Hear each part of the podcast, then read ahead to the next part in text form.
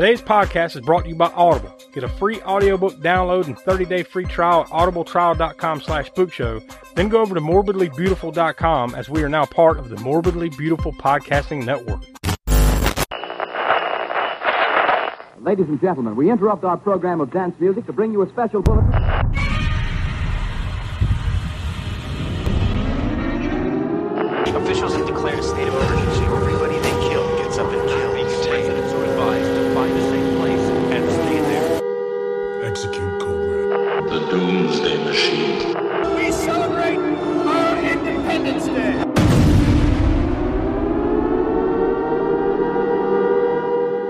You hear the sirens, the disaster continues. The world is burned, been nuked, flooded, all kinds of uh, mo- monster attacks, alien attacks. Man, we've been through the ringer this summer. And we're still not done yet. We still got fucking.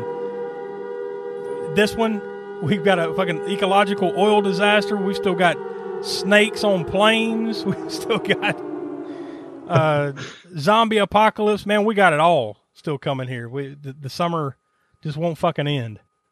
But I think we're having a lot of fun with it. So uh, the Spook Show Yeah. Summer Disaster continues. I'm Josh, and I'm joined here with Donnie Yo. and the Professor Smoke. What's up? Will couldn't be with us. He's on a he, he's off putting out brush fire somewhere in another in another disaster somewhere else on the planet. So he, he's not going to be able to join us this week. But yeah, we're here to talk about 2016's Deepwater Horizon. Now, I think this fits obviously fits the disaster criteria, but this isn't like a worldwide disaster. This is more of like a I, I, it's probably more than a localized disaster too, but it's still like it's more of like a regional disaster. You know, this was a bad thing, and, and this is rare for us too because this is a, I think they term it as a bio, biographical disaster. So like this actually happened. This is based on a true story. You know, I'm sure like most movies do, they fudge some aspects of it, but for the most part, uh, I think I even read that they they they really uh, were uh, commended for how much they did get right here. There were certain things they didn't talk about, or maybe they didn't uh, expand on, but for the most part, I think they they told the story pretty much the way it happened. So uh, we're we're going to be talking about Deepwater Horizon from 2016. I think this is going to be a an interesting one for sure. Um, before we dive into it, though, I'll go ahead and toss out some of the usual information, and that is we want you to go check out aaspookshow.com. We call that the center of the Spook Show universe.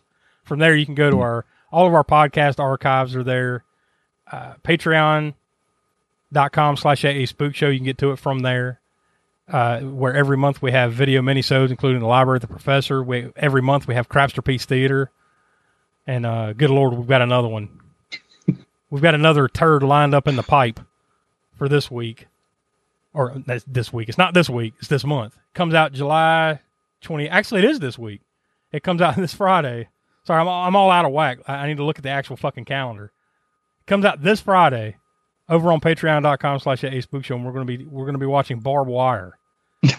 you know, up to this up to this point I had avoided this. You know, like I knew that it looked like shit. I knew it had Pamela Anderson in it, which, you know, she's hot, but that's about all I knew about it. I'd avoided mm. watching it up to this point. So come find out what we have to say about that this Friday. Except Donnie, right? Yeah. Donnie, yeah. Yeah, I won't be there. Yeah. I, w- I was Part the, of uh I was the lucky shit last month. I didn't have to watch uh, disaster movie, so now I've got to watch Barb Wire. So thanks for that. mm, Yeah, you're welcome. Yeah, you're like the the little dog that comes in and takes a crap on your rug and then runs Oh, away, man. runs away giggling. No, I just, you know, kind of scooch my ass across the carpet, Yeah. you know, just leave a little little bit of a stain. Just kind of rub it brown- in. Big brown skid mark on the rug called Barb Wire. yeah, we- we're it'd probably be me and Smoke there for that one because I, I Willie's been busy knee deep doing this, that, and the other thing, so he probably won't be there for that. But yeah, that that'll come at you this Friday over on Patreon, and uh, also over on our YouTube channel. Uh, we've got tons of stuff going on there: Grindhouse Gutter, Video Vortex, Hammer Horror and Order, Traumatic Experience, lots of cool stuff to check out over there. So uh, all that from aaspookshow.com. So I guess without any uh, further build up, we'll go ahead and toss to the trailer for Deepwater Horizon.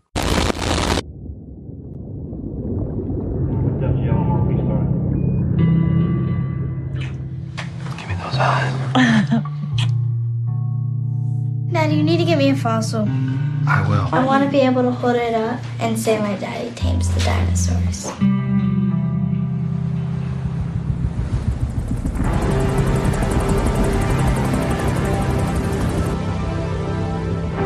We a big company.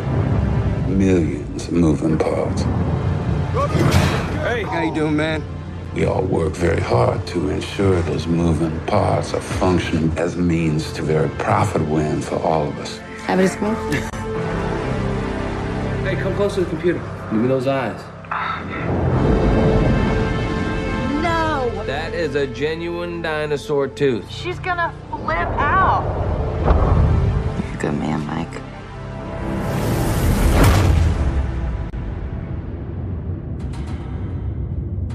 Is there someone at your door? Are you seeing this?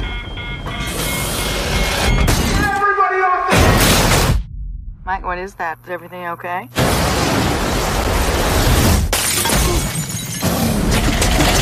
gotta go right now! I'll call you back, I'll call you back!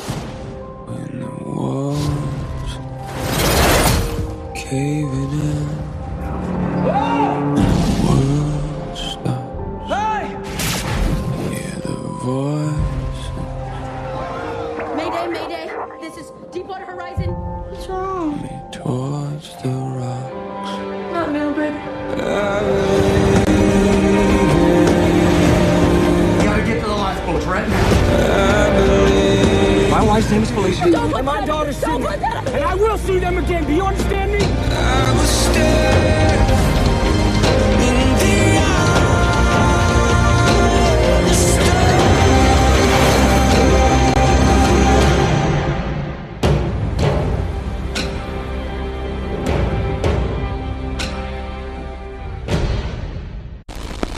All right, there you go. That's the trailer for that. Now, I guess my first question here is, uh, uh, Smoke, have you seen this one before? No, this was actually my first time. I don't know why I. I, I mean, it's Kurt Russell, and like, I don't know why I, I somehow avoided this movie for this long. I mean, I did not ten- intentionally. I'd forgotten all about it until it popped up on our uh, wheel spin for this episode. Donnie, what about you? Yeah, this was a first time watch for me. I just, I mean, I just didn't get to it. It wasn't really on my list to watch. Yeah. So I just didn't get around to it. I've seen it before, but I don't recall whether I went to the theater to see this or not. And because I saw it back around that time, so I don't remember if it was in the theater or a little later on once it come out on came out on home video. But I have seen it before, al- although only once. Uh, I think that's probably part of the problem with this movie is that it. I'm not going to say it's necessarily forgettable, and we'll get into it, but it's like it's one of those type of films to me. Like once you've kind of seen it, you've seen it. You know, like Yeah. You don't. It's not a repeat viewing kind of thing, and that's not. Yeah. that's not shitting on it. It's just some movies, in my opinion, play like that. Like okay, once you've seen it, you've seen it, and when someone mentions it, it's oh yeah, that's that movie about that. You know, like you're not gonna. It's not. I don't. I wouldn't Yeah. think this is anyone's favorite movie where you're gonna buy it and watch it over and over, right? But who knows? Mm, no. To each their own.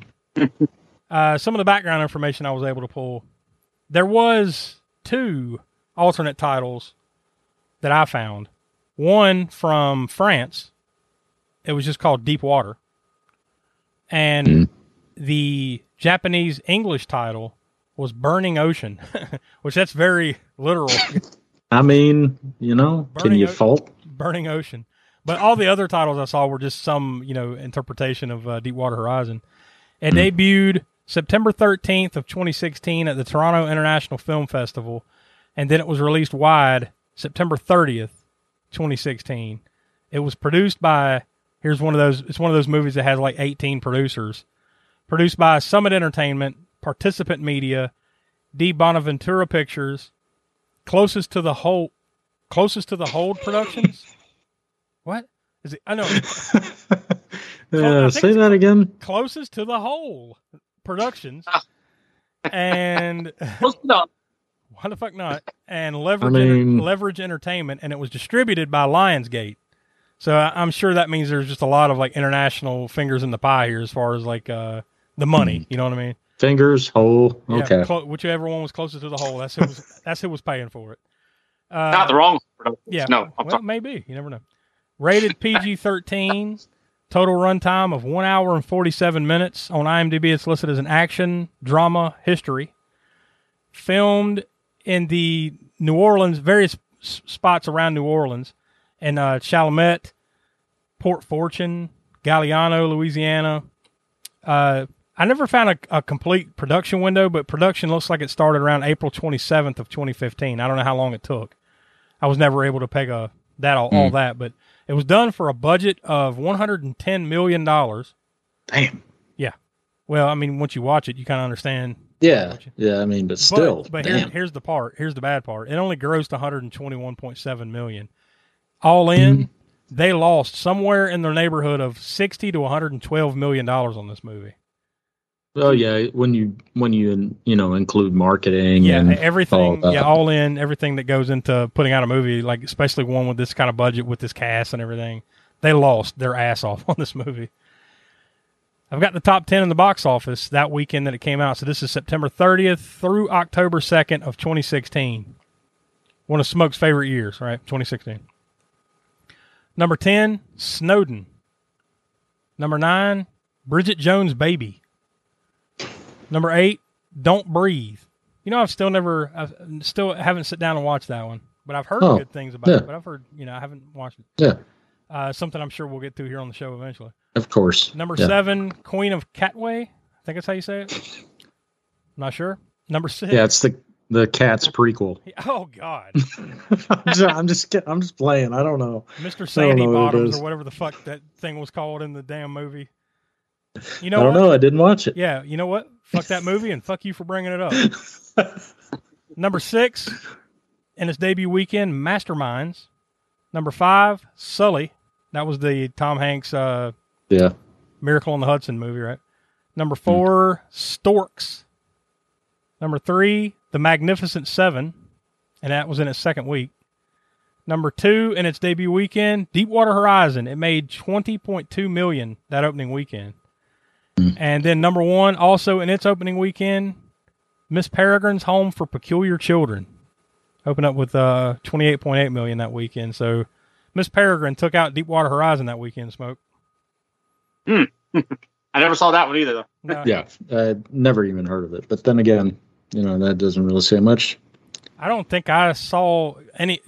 Well, maybe not any of those movies, but not many of those movies. I don't think. yeah, yeah, that was a weird year then for movies. I mean, that week particularly. 'Cause, yeah, I don't think I saw any of those either, I- except maybe. Because I never even saw that remake of the Magnificent Seven either. Like I remember, like kind of wanting to go see it, but never did. That that that for me, I think that's around that time period where I wasn't watching as many movies, you know, when they were coming out because like nothing was really striking me. And uh, Yeah. so th- there's like a laundry list of movies from those years that like I need to go back and watch. But so there you go. That's your uh, top ten snapshot in the old box office there. This movie though was actually nominated for two Oscars. It didn't win either of them, but it was uh, nominated for best sound editing, and it lost that one to the movie Arrival. You remember that, Mhm. uh, like Yep. alien invasion type flick, and it was nominated for best visual effects and lost that one to the Jungle Book. The Jungle Book. Yeah, Yes, indeed. uh, the remake, you know, the live action remake of the Jungle Book. Uh, actually, Yeah, yeah. Which, Yep. if you've seen that, you could understand that winning the visual effects, you know, Oscar. That's Yeah. I was just like, I didn't realize it was like 2016 seems a long time ago. it's not really all that long ago, but No. it's, see, I thought, I thought the Jungle Book was newer than that. For some reason. was this uh, roughly seven years ago. So yeah, it does feel like it was longer ago, but not really. Of course, this whole movie is based on the actual Deepwater Horizon oil spill that happened. Uh, it was a Deepwater Horizon drilling rig explosion that happened April 20th of 2010. So they didn't waste any, any time, really. Like what six years? The the Yeah. the full movie is already out. I think the real deal, the real event ended up being like w- one of, if not the largest environmental disaster in U.S. history because of all the oil that came out, right? Yeah, it's, it was like 87 days the blowout lasted Yeah. of the, you know, That means before it was.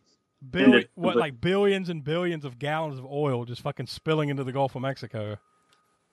So yeah, it's a pretty bad, pretty bad deal. Yeah, it's like Yeah, I and mean, I- eco- the ecological aspects of it too, not just the you know immediate disaster of the oil rig explosion and all that, but uh, but yeah, lasting effect. You know, and they didn't really go deep into that aspect of it in this movie. The only thing Yeah. we really even saw that aspect of it was just the fact, you know, other than the aftermath part, was when that like uh, what was that a, a pelican or a something that like Yeah. flew into the uh, boat and was kind of going Yeah. ape shit on the bridge. Mhm. 'Cause it was Yeah, it's covered- covered covered in oil, and yeah. then yeah, just fluttered around, hitting the windows and all kind of shit. that was yeah. that was really about the only part of the movie where they kind of leaned in on like, yeah, this is going to be bad, you know. But it wasn't. It wasn't necessarily about the aftermath. This movie was about the rig explosion itself and the Yeah. the people that died and the people that survived there. Is that that's what this was about. But yeah, this this directly, you know, th- this was a completely true story. This actually did happen and, and was one of the worst uh, ecological disasters in United States history. And a lot of people uh, lost a lot of money on this one. Not not on the movie. Well, they did lose money on the movie, but on the actual thing itself, like BP, I think they said they had to play, pay like billions in like uh, Yeah. ecological fi- uh, felonies, fines, and shit. So like, yeah, that this was not good. And they did touch on that a little bit, like in the aftermath of the movie, you know. But Yeah. Yeah. And I mean, the movie is true to, I guess, the story for the most part, other than embellishing what they need to for the dramatic effect and everything. But, but yeah, once you watch the movie, you'll know, you'll see that if if it is indeed portrayed that correctly with the BP corporate people in here, you're like, yeah, they definitely deserve to lose all those billions. Yeah, I didn't. You know, look 'cause- up, I didn't look up much of that, but like, remember they did say in the aftermath, where like, you know, Johnny survived. This person died. Whatever that stuff they do at the end of these type of movies. Yeah. Those two guys that were kind of the head assholes of BP or whatever. They, they, uh, didn't it say they went to jail or something for a time? No, they were uh, they were actually one of them, not more than one. I thought I had manslaughter charge. Yeah, that's what Yeah. it was. Yeah. yeah they were both for um, uh, man. Well, I think it was they were brought up on manslaughter charges, and then the the charges were later dismissed. Yeah. Which is fucked, Yeah. you know. well, the whole situation was fucked. You know. Um, and also something something else that we had uh, we had kind of actually, Josh, you and I were talking about it. Uh, um, just Yeah, is uh, the there was another. Toward the beginning of July. I don't say another, but it was a, like an oil rig or oil platform that had uh, caught fire. Yeah, it was something similar to this. Where was that at? I, I'm I'm blanking on where that was because I don't. It's in the Gulf of Mexico, Bay of Campeche. Yeah. Wow. Crazy. I'm sure these, unfortunately, these things probably happen more often than you we really all are always fully aware. I think Yeah. this one got a lot of play because it was a big one. Like Mm-hmm. you know, th- this was a big deal. I remember when it happened at the time. This was a big deal because obviously the loss of life, but then, like like Donnie said, for what two or three months afterwards, oil was just spilling into the ocean. Yeah. So that was a big deal for a while after this happened. Not that any of the other ones aren't, but you know, I think that's why we know so much about this one. It was, you know, Yeah, it was just covered. So yeah, very you know, heavily. But uh, unfortunately, these things do do tend to happen. You know, time to time. Yeah. Um, something else, so just kind of on the background a little bit. Um, they built an oil rig uh, just for filming, and uh, director Peter Berg claimed, you know, uh, it was one of the largest practical sets that was ever constructed. I did make some note about that. I saw it was an 85% scale version of it of the rig, and they built it and they built it in a parking lot of the abandoned Six Flags New Orleans theme park. Damn. And then they put it in a tank of 2 million gallons of water. And then of course, you know, I'm sure CGI the rest of the ocean around it or whatever. Yeah. Yeah, to simulate the the ocean and everything. This thing had a functional helipad and elevators in it. So it was about as close as you get to the real rig built, mm-hmm. built in a damn old theme park parking lot. I guess the one good thing here is that where they filmed this at is basically right where it happened. So hopefully the people that lived in that region were able to benefit a little bit from the movie being Yeah. filmed there, you know. Yeah, that's true. Uh, it was directed by Peter Berg, who would uh, may possibly better be known as he was the director. He's actually an actor too, and you've probably Yeah. seen him in a ton of stuff. But he also directed. Uh, remember that dark comedy back in the late '90s, early 2000s, uh, "Very Bad Things." He directed that. Mhm. Uh, he directed Friday Night Lights, uh, the Will Smith uh, flick Hancock. Uh, he was an actor in.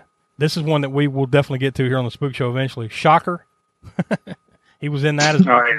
He was in Fire in the Sky. That's another one that we might get to one of these days. Uh, he's done tons of stuff, tons of movies, tons of TV. Peter Berg, you know, if you, and he's one of those guys. If you see him, like, oh yeah, it's that guy. You know, like he's not like a major star or anything, but he's definitely a big character actor of the last 20, 30 years. Uh, screenplay by Matthew Michael Carnahan and Matthew Sand. Carnahan, uh, he wrote World War Z, and Matthew Sand, he wrote Ninja Assassin. Uh, th- this movie stars. It's got a pretty good cast. Stars Mark Wahlberg as Mike Williams. Uh, well, I mean, good lord, Mark Wahlberg is one of the biggest uh, movie stars on the planet these days. But uh, Yeah. you might know him as uh, what the Funky Bunch, right? Because his brother was uh, Donnie Yeah. Wahlberg, right? He was in New Kids on the Block, and he was in the Marky Mark or Yeah. whatever. Uh, but he he Hilarious. he had his big breakout role in Boogie Nights. That's probably the one, right? That really like took him from just a guy you knew from that shit in the late '80s, early '90s to this dude's a legit star. Uh, yeah. and he went on- Something else about uh, uh, Mark Wahlberg. This is also, I think, his either his sixth or seventh movie he's done where, uh, you know, all of them have been, I want to say, like six or seven of them are been uh, based on a true story. Yeah, yeah, he has kind of become like Yeah. one of the guys that does these type of movies, like you know, like The Perfect Storm. Yeah. because Another. that, that was based on a true story, right? Yeah. and of course the uh, the happening that was a true story.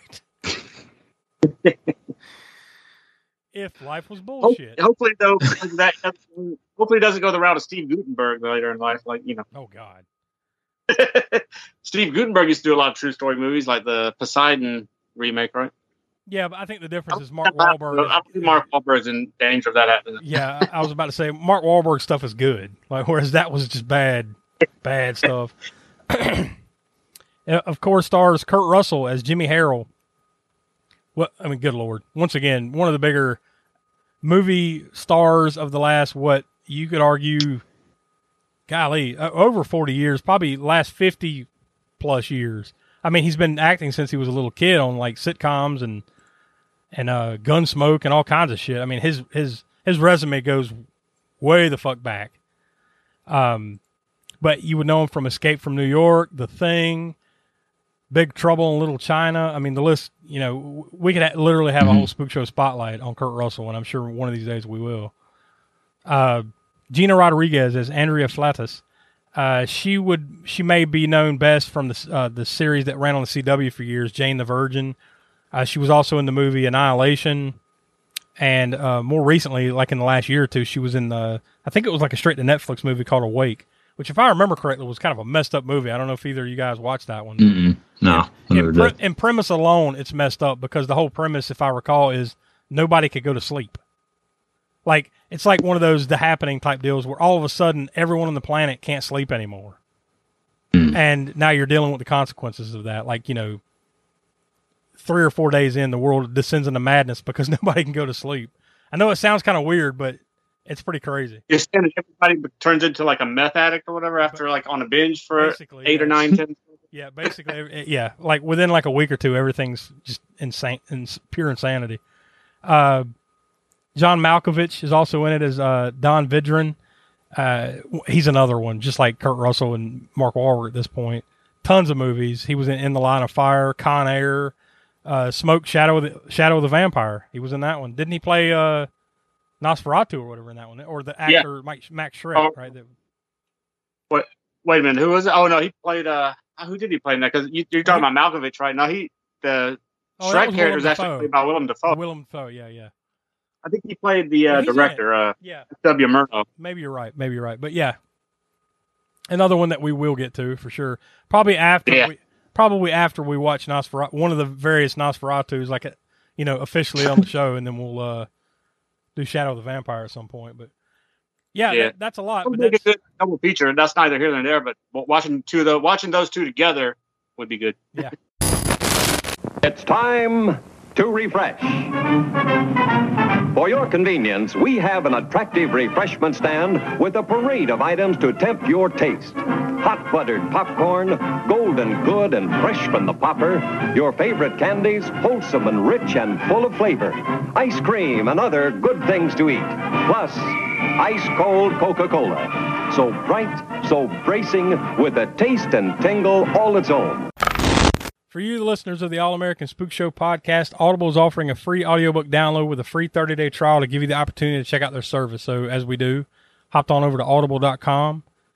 I just typed in Deepwater Horizon to see what would pop up. Sure enough, surprise, surprise, I guess, you know, in a real life scenario like this, we did get some stuff to pop up. We've got Fire on the Horizon, the untold story of the explosion aboard the Deepwater Horizon by Tom Shroder and John Konrad. That one is uh, just shy of eight and a half hours long. Let's see, we've got this is an Audible exclusive Run to Failure BP in the Making of the Deepwater Horizon Disaster by Abraham Lustgarten. That one is almost 14 and a half hours long. And uh, let's see, one more uh, A Sea in Flames by Carl Safina. That one is just under 12 hours long. And it's, a, it's also about the Deepwater Horizon blowout. So if if you wanted to get uh, maybe a deeper look into some of the stuff they didn't cover in the movie or that we'll talk about here today, go over to uh, audibletrial.com slash spook show. Again, that's audibletrial.com slash spook show for your free audio books. Now I'm going to hop on over to, uh, we're just going to do some plot summaries on IMDb today. I don't feel like dealing with chat GPT right now. So, uh, yeah, we got, we got a few here. We'll read a couple. We got the short one. A dramatization of the disaster in April 2010 when the offshore drilling rig called the Deepwater Horizon exploded, resulting in the worst oil spill in American history. Uh, then I'll skip down to a slightly longer one here, and this one was uh, submitted by Nick Riganas over on IMDb. April 20th, 2010. Manned by 126 crew members, the semi submersible offshore oil drilling rig Deepwater Horizon is free floating over the Gulf of Mexico, 41 miles southeast of the Louisiana coast. But before long, Chief Electronics Technician Mike Williams and the seasoned rig supervisor Jimmy Harrell are shocked to discover that the standard procedure regarding the cement foundation, the only thing between the rig and a blowout, has been bypassed by orders of BP's executives Donald Vidrine and Robert Kaluza. Clueless about the stability of the well and whether the integrity of the concrete has been compromised or not, the greedy managers push to start pumping, intent on cutting expenses and disaster strikes. As a result, an endless chain of malfunctions transforms the Deepwater Horizon into a blazing inferno, while Williams and Harrell heroically struggle to rescue their shipmates in the worst oil disaster in the U.S. history that lasted 87 nightmarish days. So there you go. I mean, really, like this kind of movie, like you really do need to see it because it's more of a, a spectacle, kind of right. Like, because really, it's you're well into the movie before I don't want to say nothing happens, but it, it, takes a long time to finally get to when there's quote unquote action, right? Yeah, was yeah, uh, building their what their characters and even though it's based on a true story, I guess building that that uh showing you all the safety regulations that were broken by the BP corporate people and all that stuff. So mm-hmm. yeah. before anything actually yeah does happen, like I said. Yeah, I mean, I actually was paying attention to the clock. You're 51 minutes in to the movie before the you know the blowout happens. Uh, and then from there, though, it's mass chaos to the end. So I mean, I think oh, yeah. you, you get your fair share from pretty much from there to the end. But oh yeah, building up to that, it's basically just what you could argue the first third, maybe even the first half of the movie is just half-assery and mistakes piling up, right? yeah, that's uh, yeah, that's you get a lot of character work. You know, you're introduced to all the main characters and all the side characters yeah. and all that stuff, and then you quickly realize, all right, these are the good guys. These BP guys are the bad guys. You know, and then they're kind of having that Yeah. tug of war of like, "Fuck you, start it. Fuck you, no. We need to make sure." And then eventually you get there, and then when it happens, boom. I think I think you get your money's worth though once the shit goes down. Like I, I as far as the look of it, I think they did a good job in this movie of the look. You know the the visual effects and everything like the cinematography you know I, I, think they do a good job here of just showing you what you know as close as you would want to get what this would have been like if you were in the It- middle of it yeah. right? Yeah, they, they they did a you know certainly a great job of you know portraying what it may have been like. and you know ha- i think hats off too to the uh the writers. Uh what was that? Uh the two matthews matthew sand and carnahan or whatever. Uh i think they did a good job of uh, of of putting this together and making it a compelling story and making you care about the characters as much as you do. You know the ones that you see that are lost the ones that survive and everything. But like the character work I, I thought was pretty well done here to make you care about this because you know I know that sounds like well that's pretty easy, right? This was a horrible true story. It's pretty easy. Yeah. but like that's not always the case with these type of movies. Sometimes you know they fumble that. You know. Yeah, yeah. They fumble I mean, part of it. you've got to. I mean, it's not like Kurt Russell can be Kurt Russell and go into this character, you know, like it's like Snake Plissken or whatever. You know, Yeah. he's got to be a real life type person, and you got to kind of get into the head of that, I guess, rather than just creating your own characters. I would imagine it's probably much much more difficult to do something portraying a true character than it is a fictional one. I would I would imagine. You know, the funny thing about that too is that this actually, you know, obviously a true story. We've we've you know explained that well enough, but this was actually adapted from a New York Times article. That's I guess basically how they got the rights to to make this movie or tell this story. It was adapted from a, a New York Times article from Christmas of 2010 called Deepwater Horizon's Final Hours. Uh, That's what they took that. I guess that was the the bones right of the story, the frame, and then they they turned a screenplay out of it. So, uh, yeah, I I- I really think they did a good job with that though, just uh, putting it together, making you care about these characters, and uh, to that I think you know, and that's what I one thing I made made my notes. You need an asshole, just get John Malkovich because like, He's a great villain too. I mean, you know, that, that's that's probably you know an, another spotlight that we could do, like great horror or you know, like not not so much horror, but you know, great movie villains. great villains, yeah. Mhm. He, I guarantee you, uh, Malkovich, something Malkovich has done will come up in that. I mean, Yeah. he's just good at it. No You know, like, there's some Yeah. guys that are just good at certain particular things, and one of his things is just being like the sharp asshole, you know, or a villain, or however you want to frame it. Like he, he's just good. Like you want. Once again, this is a true story, so you have to tread lightly, but. You almost want this guy to get hurt, you know, in this movie. right? I'm not talking about in real life. In this movie, you want this guy to like, you know what, this motherfucker deserves it, you know. but what what happens to him? Smoke, he gets out. Yeah, yeah. He's of course. He's on the uh, one of the ships, and then you see him in uh, you know, as this the uh, what do you call it? Not escape ships, the damn uh, lifeboats or whatever. Yeah. And then uh, Kurt Russell makes contact with him and makes sure he knows that you know that these that the people that were in the drill room died. You know, nobody in the drill room hardly made it out, and then he makes sure that the, you know that he feels that or whatever. He uh, he he gives him the hard stink eye, and then get on the boat. get the you disgust me. Get out of here. Yeah, I mean, what what can you say about that? The blowout, the explosion, and everything. I mean, like it's it's edge of your seat type action. You know what I mean? Like like you want to see everybody survive. How do they survive? I mean, uh, once again, it's a true story, so you know certain people didn't make it out, although you don't know which ones. You know until you get further along in the story, unless you're you know well versed in what happened. But um, it really is like edge of your seat type action as far as you know just watching the survival and everybody get out of there, right? Yeah, and I, I bet I mean I didn't see it in the theater, and apparently a lot of other people didn't either because it flopped. But this would have been a great theatrical experience, I would think. Once you you know when all that stuff's going on, Yeah. as far as the uh, you know one to have seen in the theater for that aspect. Of, I really feel like I did. Like for some reason, I- I, feel like I did see this, but you know, I just can't remember. I know I saw it. I just can't remember theater or not. But I want to say I might have. But yeah, it it it really is well done. That aspect of it, just watching it, the the uh, the you know the blowout, watching it blow up, explode, everything kind of slowly crumbling as they're trying to get off of it. I mean, like it really is well done. I, I can't say enough about that. Um, and then once you get towards the end, and Jimmy, like they've all managed to get in the lifeboats, get over to this uh, ship. What kind of ship is that? Smoke? It's like a, a oil barge kind of thing that was just there. yeah, yeah, it's just waiting to offload, I guess, to Yeah, fill I up think once they you know. it was like a supply boat. Yeah. It's there. All the survivors managed to get on that ship in various ways. And once they get on there, and then uh, Jimmy, who you know Kurt Russell's character, who's the the captain of the ship, right? Basically, he uh, reads out the roll call. Like, all right, I'm going to read off the names, and if you're here, yell out your name. And then he gets to people that aren't there. You know, they're not answering, and then you realize they didn't make it. You know, that's pretty sobering, though. You know, like that really brings it home when they're reading the names off one by one, and then like, fuck, you know, that sucks. All these dudes didn't get off, and they do. And most the drill room, right? I think for the most part, I think it was twelve. Well, either eleven or twelve. I can't remember right now. One of the It was other. eleven. Yeah. 11.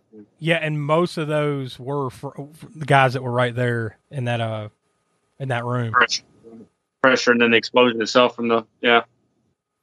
and then you get the t- the typical thing you get in these kind of movies. You know, when fade to black, and then the words come up like Jimmy survived. You know, he lived his life. You know, blah blah blah, that kind of stuff. Then they re- they I, I thought it was a pretty good touch where they read or they had the names of all the men that died Images, and yeah. the pictures of them. Yeah. So that was a nice little touch. The only thing I might have done there, I know this is a small thing, but I would have put the actor's picture next to him just so you can make the connection Yeah. of like, Oh yeah, who it was in yeah, the movie? who it was in the movie Yeah. versus the real life. And, and I know what they were trying to do. Like, who cares about the actor? You're trying to Yeah. pay homage to these men that died, but but it would have been nice in the context of the movie to say like, which guy's this? You know, who am I looking at here? But small thing. I guess Yeah. you know if you care that much, you go back and figure it out. But none of us nominated this. This was actually uh, a will spin because we're, we were supposed to do cannon fodder this week, uh, but, but since we're in the middle of the summer disaster, we kind of decided to put cannon fodder, which you know where we talk about the cannon Films library. We, we've put that on hiatus this summer, but when the rotation comes back around, I think it's at the, uh, toward the end of August or early September, we will be coming back to cannon fodder in this spot in the rotation. So this is the last one out of cannon fodder, and then back back to the good times of old cannon films after this. But uh, so I guess I'll start. Uh, like I said, it's somewhat probably criminally underrated in the sense that like maybe not a lot of people have seen this, and those numbers kind of tell the truth of it. But I think this is one that you probably should see. You know, if you like those big blow up type action movies, there's there's plenty of that for you. But there's also you know a pretty good story here of the survivors and unfortunately the men that were lost and everything. You know, it's just if you like that true story type of stuff, this is really well done, and I would I would recommend it. So, um, that being said, just comparing it to a lot of the other movies that we've done here on the show, I mean, it's not something I'm going to go to the well a lot on. Not that I wouldn't watch it again, because obviously I watch it again for this. I've, I've seen it multiple times now, but it's not one I would openly seek out a lot. So, that being said, though, I think it's pretty solid. I'm going to say just an even three stars for me for this. Good flick, just not something I'd watch over and over. So, uh, Donnie, what do you say? Yeah, um, yeah. The thing about you know, based on true events, um, especially you know something of this magnitude, you already know the ending. It's not really knocking it at all, but you know, kind of echoing what what you said. Um, you know, the action and you know the drama is really the star here. Um, you can and you can really debate whether this is a good movie or not for you know whatever reason, but no denying that they really nailed the uh, kind of the hopelessness and the the fear of uh, you know what a disaster, what this disaster you know may have been like for uh, the crew, the families, and uh, all of that. I think But um, a movie, I think as a movie too, it did do a good job of building up the suspense to the moment because it Yeah. did take 50 minutes to get there. You could like they, they kept clicking back to it. You know what I mean? Like here's the story Mm-hmm. this person. Now let's go underwater and see that the earth is starting to crack. Like you know, like they they built you up well to that point where like, oh Yeah. shit, you know this is bad. This is going to be bad. This is going to be real bad. And then when it gets there, you see how bad it was. Yeah. Yes. So yeah, for all of those reasons, uh, I'm going to echo your rating and uh, give it three stars. Smoke, what do you say?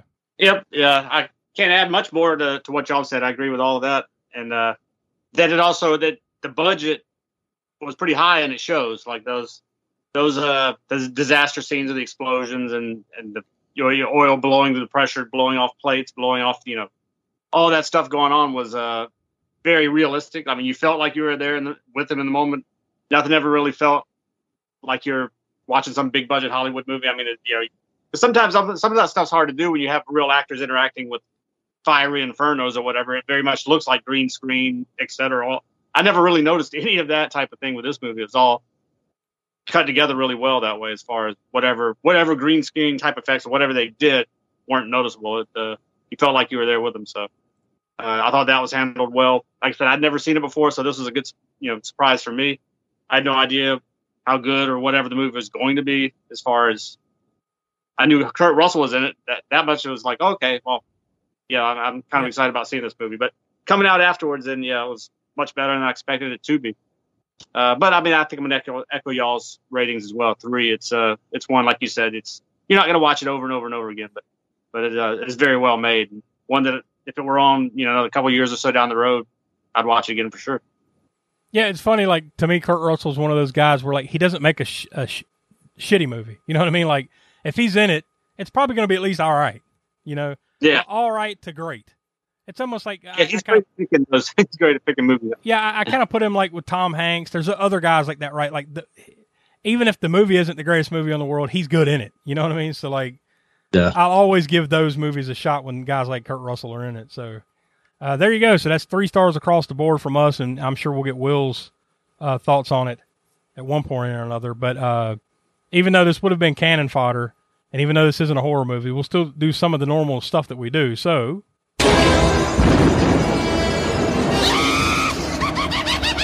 Connections from the crypt. Well, Yeah, so uh, this is actually kind of a I don't know if it's an odd connection, but um, uh, so on the cast side, we've got Gary Hecker. So Gary Hecker, he did he did some voices in the uh, I'm and I'm guessing this is probably like ADR or something, uh, like you know some sort of edit uh, sound editing on the uh, um, you know in background voices probably, uh, but he also did some of the uh, um, alien voices for Independence Day. Yeah. So that was, you know, just one we did, you know, just a couple of couple of weeks ago, um, and also in the Spook Show Summer Disaster. Um, that might be one of our It- first disaster connections, right? Immediately to another. yes, yes, um, and also um, we've got. Actually, it no, it, it may not be the first, but uh, w- on the crew side, we've got uh, makeup effects legend Howard Berger. Um, he dates back to past Spook Show episodes of The Green Inferno, Annabelle, Josh's favorite, House of Wax, um, Invasion USA, Doctor Giggles, Evil Dead 2, and The Book of Eli. Oh, th- yeah. There you go. Book of Eli. That's another disaster. Yep. House of Wax. Well, there you go. Uh, Will's not here to give the the official kill count, but I'm going to say 11 because because unfortunately 11 people perished in this horrible. Rough. Well, I mean, you know, Yeah, I mean, you're not wrong. I'm not I'm not cracking on the real life aspect of it. I'm just saying as a movie, Mhm. you know, 11 people. So we'll go with that. But let's talk about the kill reel. Highlight kill. All right, this is where these this is this is a bit This is that's probably inappropriate for the moment. it's kind of dark. I was like, oh no. You know what? Like, No. you know, I'm gonna say just the explosion. I'm just gonna go there and then leave it at that. We don't need to go into the grisly details. Yeah. because Yeah. you don't, you know, and, and honestly, you know, you can kind of say the same thing about Gore score. This is a rough pull. I ain't gonna lie. And that, that's what I call him, the rim. Like, Yikes! um, Oh man. I'm Oh, just man. cringing over here. you know, you know, one scene in this movie that's I mean, it's not necessarily. It is. It might be the. I guess maybe the gore. That's definitely the goriest, or it's the one that makes you cringe the most. Speaking of cringe, but it makes you cringe because of, you know, I hate to compare this to some uh, splatter movies or whatever, but like Zombie, you know, the splinter in the eye scene in Zombie, right? Oh god. Well, there's a scene in here where uh, Kurt Russell's character, he's in the shower. That's what happened. I guess it's a true story. Maybe it was, you know, when the stuff started going down, none of the alarms were really going off until I forget what happened with that, but the alarms didn't start going off till later on into the incident. Uh, so he's in the shower whenever the explosion, or at least whenever the pressure things blow or whatever, right? Yeah.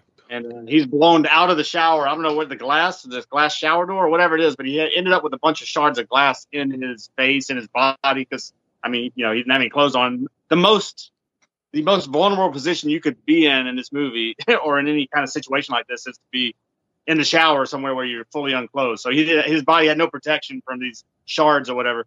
And there's a scene where he pulls that, uh, was it a shard of glass or a shard of metal or something that was lodged I in think it was foot? glass. Yeah, probably from the shower door or something in the middle Yes. of his foot. Yeah, that, ah, that, that, that, I mean, that, yeah, feel Yeah, that. he, type he thing. got he got rolled up like in that scene. He got rolled Yeah. up like because he had glass like all in his face and his Mm. body and then in his His foot. and- eyes were damaged from it and stuff. Uh, couldn't see when to get out to escape, and that's when uh, uh, Mark Wahlberg's character made it back in there and found him and you know helped him out. I wouldn't necessarily call this a gore movie, but gory movie. Sorry, but there are some some uh, cringy type of things that happen to the people on there, right? That they show. So just based on Yeah, that, what The other one was the bone when they're trying to get that guy's leg Oh, is yeah. stuck Yeah, in the, the debris or whatever, and they're trying to help him pull him out, pull his leg out, and the the bone is the, uh, his leg. in. compound fracture of his bone sticking out, Yeah. like not allowing him. To get, yeah, that's It's and again another a lot of a moment where you like ah, you know, just you feel that pain. So Yeah, there's a few of those in here. yeah, So did you want to place a number on it? Considering you know there's a lot, not a lot there, but there's enough to make. well, cringe? yeah, just, I think just those two cringe-inducing scenes. As far as and then by cringe, I just mean that it you know makes you you feel you just feel the pain of it of the situation. Yeah. Uh, otherwise, other than that, I mean, there's you know there's explosions and things going off, and people get tossed around and look, you know debris and things hitting people and all that. But it's not made to be you know they're they're showing the disaster aspect. They're not trying to get into the gruesome Yeah, gory what maybe happened to actually happened to these two people's you know bodies and whatnot. So so yeah, they're not. And I can't remember if it was rated PG thirteen. yeah, it was PG thirteen. So oh, yeah. so yeah, they're not they're not trying to get into all that to, to make it exploitative or anything. But those two scenes alone, right there, are enough to make you like. I think I'd have to raise it up to about a, at least a, a four, maybe a five. Why not? I'll go with a four on it because I mean it's not again it's not it's PG thirteen movie and we're not talking about crazy gore and all Yeah, that. But those yeah. two scenes and I'm actually kind of surprised they got that one in their PG thirteen with him pulling that shard out of his foot. Yeah, yeah, That's pretty damn rough. yeah. That, that So it- probably that might be the goriest PG thirteen movie we've had on here. probably I mean, like like I said, it's not a gore. It's not meant to be gory or whatever. It's just Yeah, you usually don't get to this even this level of violence in a PG thirteen movie. So yeah, I guess that that that pretty much wraps it up here for uh, Deepwater Horizon. We'll leave it there. Um, the uh, usual aggregates though, they gave it IMDb gave it seven point one out of ten stars, uh, which is pretty good. You know, for the that it's a high average. Uh, Metacritic it got a meta score of sixty eight, which that's out of hundred, so that's that's pretty good. And uh, by and large, the critics agreed over on Rotten Tomatoes on its tomato meter, certified fresh, 82%, and the exact same score for the audience score, 82%. That's rare that you get the hmm. tomato meter and the audience score to line up perfectly at 82%. So I think by and large, we we pretty much agree. Like, it's not one you're going to watch over and over again just because of what kind of story it is. But for what you get here, it's it's pretty well done. And if you've overlooked it for random reasons, I think you should give it a chance and go check it out. So I think we all agree there. So, um, and one thing I it really didn't deserve to flop. I don't think at the box office. I don't know what happened with it. probably just the time of year if you think about it. It came out on September 30th. Everybody's kind of in that Halloween mode by then. Mm. That probably Yeah. that probably didn't help. If this had come out maybe earlier in the year or hell, maybe even in the heart of the summer, it might have done better than this, you know? That's just a marketing flub by uh uh, who, who was it that uh, put this out? It was uh, Universal or who, whoever it was. They they kind of shit the bed on the release schedule there for that. But otherwise, you know, I think you should give it a chance. So there you go, and uh, hopefully we'll get Will's thoughts on uh, on that sooner or later. But we're actually moving uh, back to normal programming. I mean, we're still in the summer disaster, but this falls more into exactly what we do here because it's it's been a minute. Well, you know, last week we did 28 weeks later, but we haven't done a whole hell of a lot of horror throughout the summer disaster. But we're gonna fix that next week. We're gonna be watching The Thing. John Yeah, Carpenter. Carp- John Carpenter's classic, The Thing. Yes. From 1982. And, and, and unintentionally ends up being a week to week Kurt Russell double feature, right? Yeah. Yeah. Another one of those That's things awesome. we just tripped into, going back to the Kurt Russell Yeah. well. We haven't done a lot of John Carpenter either. Hadn't we already established that before too? Like this might be the Um, first, or was there another one that I'm blanking on? Uh, Other than just his involvement in the horror, I In mean, uh, Halloween. uh, the new ones, Yeah. you know, that new trilogy. I Yeah. past Yeah. that, I Other, other than that, yeah, I you don't know, think no. we've done one. Damn. You know? So yeah, that's weird. correct. We're a horror podcast, and, we, and we've been on for how many? Five, going on five Almost- years, and we haven't done a. John Carpenter film five till now. years, five years in October. This Halloween it'll be. So yeah. Well, yeah. we're, we're well, over- you know, overdue. there's It wasn't intentional. It's crazy. No, it just fell that way. But yeah, there we go. The the brief synopsis on IMDb is a research team in Antarctica is hunted by a shape shifting alien that assumes the appearance of its victims. That's really all you need to know. So get ready. Go check it out. Go find it. Watch it. I, am gonna. Um, spoiler alert. It's awesome. Go check it out. I don't think our, our ratings are going to be a secret here for this one. So we'll we'll find out next week. So, um, how is this a disaster? Well, you all you go watch the movie and you tell me. You tell me. So Yep. we'll, we'll discuss we'll discuss it next week. So uh, for Will, who couldn't be with us, Donnie, the Professor Smoke, I'm Josh. We are the All American Spook Show, and we will talk to you next week for the thing. So goodbye, everybody, and remember, please, for the next day or so, the terrible lesson you learned tonight.